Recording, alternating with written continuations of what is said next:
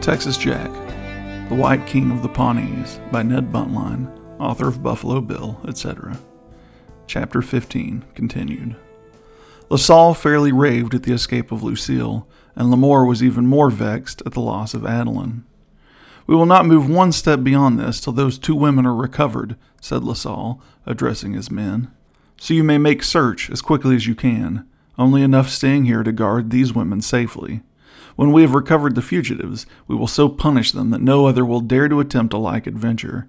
I will myself ride back and see if any sign or sound can be found or heard. Lieutenant, assign ten men as guard. The rest will scatter out to seek the escaped women as soon as there is light to see a trail. LaSalle now turned his steps towards the spot where he had secured his horse, untied it, mounted, and then quickly rode away, taking the back trail. Lamore quickly picked out a guard for the captives, and then, as the gray of dawn began to tinge the east, told the rest to get their horses and mount with them to continue the search. We're taking a heap of trouble for a couple of women when there are plenty more left as good looking as they were, growled Mormon Ben. But he mounted and rode off with the rest. Chapter 16 In Full Pursuit. Scattering in every direction through the timber and among the sandhills, the Red Brotherhood rode to and fro, seeking, as soon as light came, for some traces of the poor women. But they rode and looked in vain, and when some three hours went by, one by one they were seen returning to the place of the bivouac, tired and vexed, but all unsuccessful. One of the last to come back was Basil Lamore, and the captain was still absent. The latter had seen no trace of the women, but he had seen a column of smoke rising far away to the eastward, made, he could not imagine by whom or for what purpose. After the men returned, and while they waited for LaSalle to come back, they cooked breakfast for themselves and the women. They groomed their horses and looked to their rusted arms and wet clothing.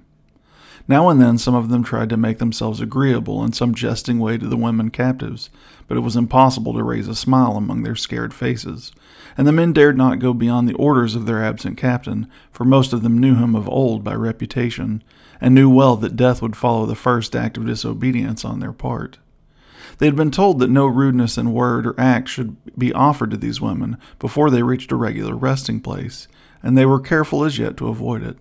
Only too well were they assured that this would be policy on their part. Another hour went by, and the sun was already high in the heavens, yet Jacques Lassalle remained absent. He has struck their track, and will follow it till he finds them and brings them in, said Lamore. I am sure this must be the case, or he would not remain so long away. Well, it gives us a good rest, said one of the men. Our horses were pretty well used up, but now we can make another move if he was here. He may well have gone to see what the smoke meant, said Mormon Ben. He's not a man to stay away without cause. He has gone a long way if he has gone there, said Lamore. I'm not used to judging of distances as they are on your plains, but I should hate to try and ride to that smoke in half a day.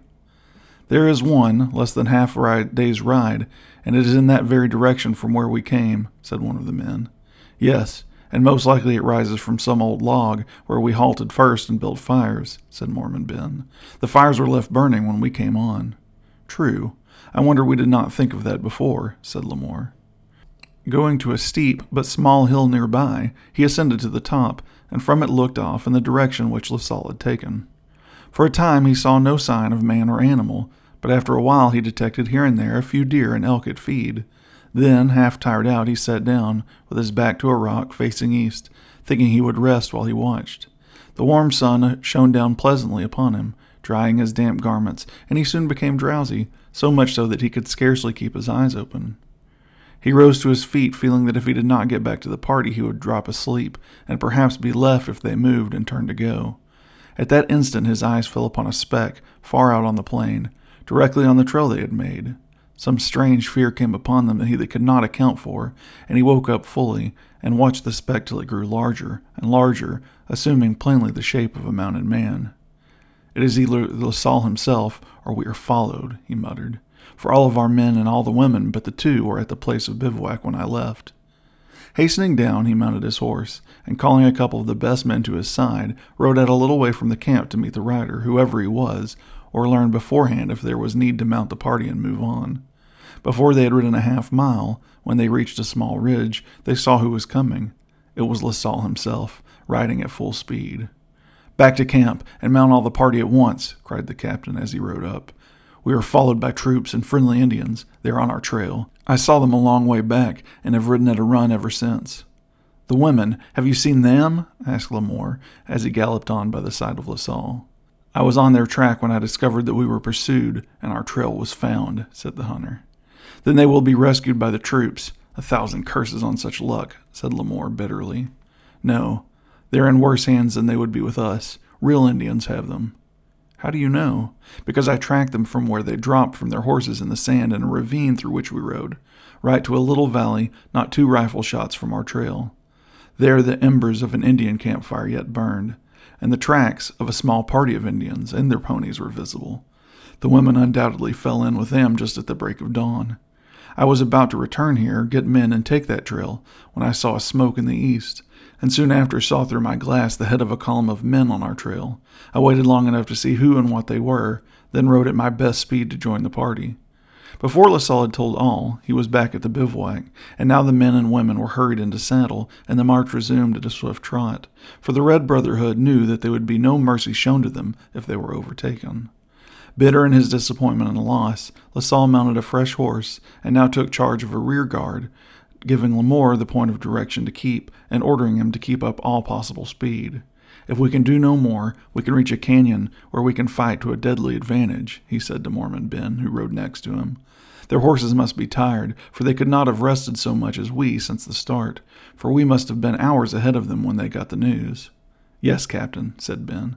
They must have come smart. But we only crept on last night and the night before. The women were so tired and scared and full like, we men were tender of them. If it wasn't for the name of the thing, I'd like to play Indian out clear, as we chaps did once at Meadow Lake, uh, back when I was an out and out Mormon. How was that? Well, we killed and scalped all that were in our reach, and I'd rather do that than leave these women to brag that they got away from us. They never will get away from us, not even those who were missed last night, for I shall yet find them, if I have to look through every tribe on the plains. But ride up, ride up, man. We're dropping the columns, or is it dropping us? Lasalle spurred his horse forward, and Mormon Ben touched his steed in the flank, and they galloped on. Rising a steep ridge, Lasalle looked back, and his face expressed anxiety, for he saw mounted men cresting another ridge, scarce a mile in his rear. Halting under cover of a thicket, he watched his pursuers, and his eyes gleamed brighter when he counted but three in the advance. Calling back a half dozen men, he bade the rest ride on while he, with his party, waited and watched. But three. These fools should eat lead, and they will check the rest, for they are the trailers. Two are in buckskin, regular scouts, cried Lasalle, looking through a powerful glass. Keep your cover, men, keep your cover, and let them ride right into the trap. They shall learn what it is to track the Red Brotherhood. Chapter 17 LaSalle and Luck. With his eyes on the fresh track, the track of a single horse over the older trail of many, Texas Jack spurred on closely followed by Buffalo Bill and Edouard de Carl, who fed with a new hope almost forgot his wounds, and scorned to yield to the weakness which he could not forget. We will overtake them soon, said Texas Jack, as he urged his horse forward into a narrow defile between two clumps of thorny bush. Edouard de Carl, who was close behind him, saw Texas Jack turn at a sharp angle. The next instant he heard a sound as if the horse of Texas Jack had stumbled or fallen, and close followed by Buffalo Bill, he turned the same angle on the trail. He got a glimpse of Texas Jack on the ground, with a man bending over him, just as a crushing blow struck him senseless from his horse, and then all was darkness. This luck is too good to believe, cried Lasalle, as he stood over the three men thus disabled without having been able to return a blow, struck down from their horses by the butts of rifles in his hands and those of his concealed men. Lamore will go wild with joy and surprise to find two of these men in his power. Bind them securely, for we will hold them in our hands. It may save us, as we are close pressed, to have such hostages. The men who stood up, the stunned and helpless scouts, quickly took their arms out of reach, and then bound their hands securely behind them. This done, they lifted them upon their horses, and there so fastened them that they could not fall, and mounting their own horses, riding on each side of the prisoners to hold them up, they pressed on after the main body. The latter had been halted by Lamore, and he saw that Lasalle was not in sight, but an order thundered out by the latter to move on when he came up to the rear was hurriedly obeyed. By this time, Texas Jack and Buffalo Bill, stronger than the young artist, had recovered from the blows which had stunned them so far as to know that they were prisoners, disarmed, bound, and helpless. Bill, how on earth did this come about? This was the first word uttered by Texas Jack. It's a conundrum to me, muttered Bill. The first thing I knew, I knew nothing. We're in a bad fix. Yeah, and we might be in a worse one. I wonder what the cusses have spared for us. I can't see. Look at the women ahead. Oh, the devils. What, Bill? You call women devils? I didn't mean them, Jack, and you know it. I meant these cusses in war paint and feathers that dragged them off. You're a civil spoken young man, you are, said LaSalle, who had listened to this brief colloquy. The smoother you carry yourself, the softer will be the bed you lay down on. It's Jack LaSalle himself, cried Texas Jack. Yes, you know me, I see. You'll be apt to know me better before we part. Now answer me a question or two. How many men are on our trail? More than you can handle, you mean cuss, cried Buffalo Bill. I wasn't talking to you, young buckskin. I spoke to Texas Jack, or if you'd like to hear what he is, the Marquis de Omohundro, though it isn't likely he'll live to see his estates, as I have. There are men enough on our trail to avenge us if we're killed, or to retake us if you don't kill us, said Texas Jack quietly. If you know when you're well off, you'll let those women go free and leave us behind. That done, I reckon the major in command will not press you very hard, and you could get away with your gang of thieves and cutthroats. Don't you wish I'd follow your advice? said LaSalle with a sneer. You bet I do, said Texas Jack earnestly, and you couldn't do better.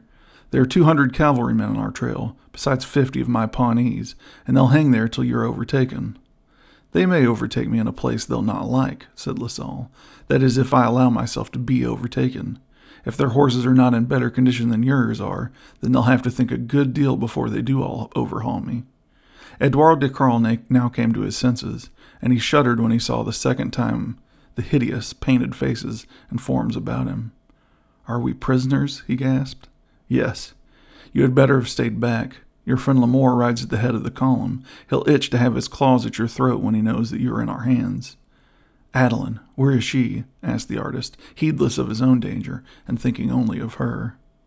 Where you'll not see her very soon, said LaSalle. Spare your breath, young man. You'll need all you have when Lamore sees you.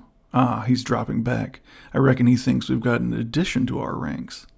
Lamore had indeed fallen back in the line, leaving another to head the march. LaSalle smiled as the columns kept on, for he knew what a surprise would greet Lamore.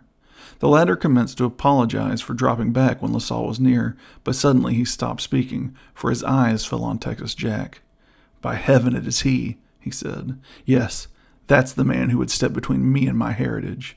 He shall die the death the hand of Lamore reached to his belt and was on a pistol the next second. Hold on, Lieutenant. There's no shooting to be done till I order it. Take one good look at my prisoners and ride forward to your station, cried LaSalle. Edouard de Carl, too? I thought I had split his skull open on the cars, said the villain. I'll make sure next time. But I'm glad he lives, for now he shall die by inches. That'll do for the present, Lieutenant. To your station, sir, to your station, and push on at your best speed, for we must keep out of the way of our pursuers till we reach a place fit to fight in. We'll be there soon if you keep going. Lamore hated to go on, but he knew LaSalle's temper too well to disobey him, and with one look of exulting hate cast on Texas Jack and another for the artist, he spurred back to his place at the head of the column. A bitter pill, that Lamore. If I had not been here, two of you would be past praying for, said LaSalle, quietly, addressing the prisoners. You'll be past praying for before another sun rises, said Texas Jack. He had just caught sight of some of his Pawnees rising a hill not more than a couple of miles in his rear. His keen eyes detected them as they rose between him and the sky beyond. When I go, you'll keep me company, young man, so feel easy, replied LaSalle. But he too saw how near his pursuers were, and he sent one of his men, Mormon Ben, forward to tell Lamore to ride at full speed till he was ordered to lessen it. Mormon Ben gave the order and then fell back to his place. No word was spoken for half an hour longer, and then LaSalle himself broke the silence. They were rising a long ascent and had a clear view for miles back. The Pawnees had lost ground, while to their rear the troops could barely be seen. You see, their stock isn't up to ours, said LaSalle, smiling. Then he sent an order on to Lamore to take the ascent at a more easy gait so as to breathe his horses. We'll soon have another night upon us, he said. Then I think I'll bother those who follow. If they know this country any better than I do, they're smart. I doubt it anyway.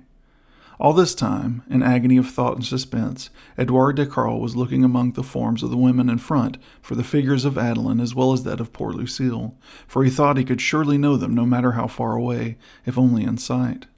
In vain his eyes wandered along the line.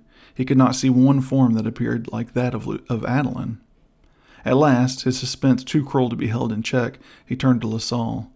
Tell me, he asked, how the lady Adeline Cherchiel is. I do not see her before us. A fiendish smile was on the hunter's face. He would not gratify the young artist by an acknowledgment that she and Lucille had escaped. He only muttered out, Your eyesight is poor, young man. When you shed as many tears as they have, it may be better. They're not there. They may have escaped. Heaven grant that is the case, thought the young artist, but he did not speak the thought aloud. Prudence forbade it. Now, nearly at the top of the hill, the column entered a line of timber, and Lasalle was obliged to go forward and give new directions as to the course. But before he left, he placed Mormon Ben in charge of the rear guard, with orders to keep a keen lookout upon the prisoners and to see that the column was kept closed up. Chapter 18 A Friend in Need. Mormon Ben, with quite an air of importance, ordered two of his men to ride along side by side with Texas Jack and the young artist, while he rather checked the horse of Buffalo Bill so that it should keep pace with his own in the extreme rear. Now unnoticed by the rest, he made a peculiar and significant sign to Buffalo Bill, which caused the latter to look at him with astonishment. I can't return that with my hands tied, said Buffalo Bill in a low tone, but I am a widow's son, as you well know, in need of help. Aye, I know it better than you, said Mormon Ben. You helped me once, and I haven't forgotten it. I never saw you before that I know of. Yes, you did, when you were only a boy, teaming for General Johnston's army when he invaded Utah. I was in the guardhouse near Salt Lake, sentenced to be hung, when a young girl who told you she was my sister begged you, weeping, to carry me a small bundle, unseen by anyone else. Do you forget? No, I remember the girl now. She was pretty, and I pitied her. She cried so. Yes, she was good on that cry, Sally was. I never knew but one Sally that wasn't. No matter, that bundle gave me liberty, for I filed off my irons and slid. They couldn't hang me, for I wasn't there when I was wanted. Now I shall help you when I can safely. Keep cool and wait. If you help me, you must help my friends, said Buffalo Bill in a firm tone. I wouldn't thank you for any favor that they did not share.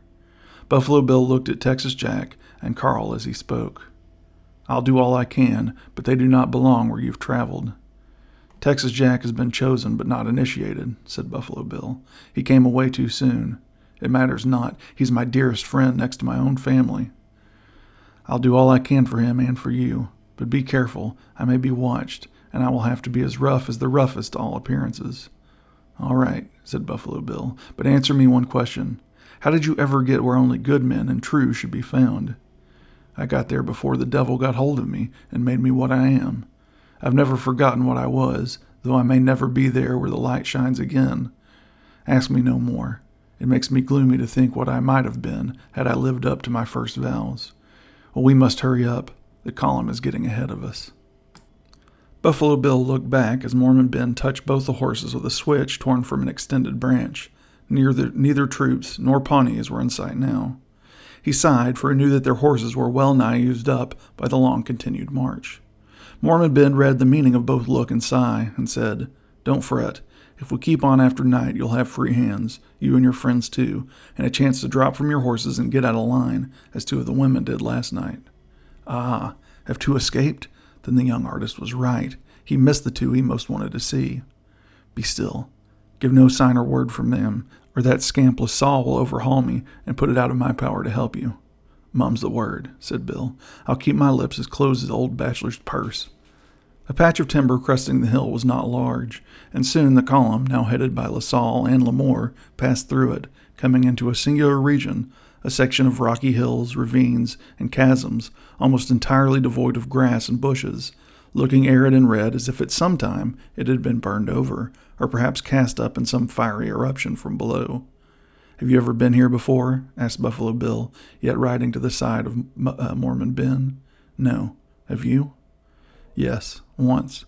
I got separated from my party once in a fight we had, where all of our chances were to scatter, and I came into this country, and a hard route it is to travel.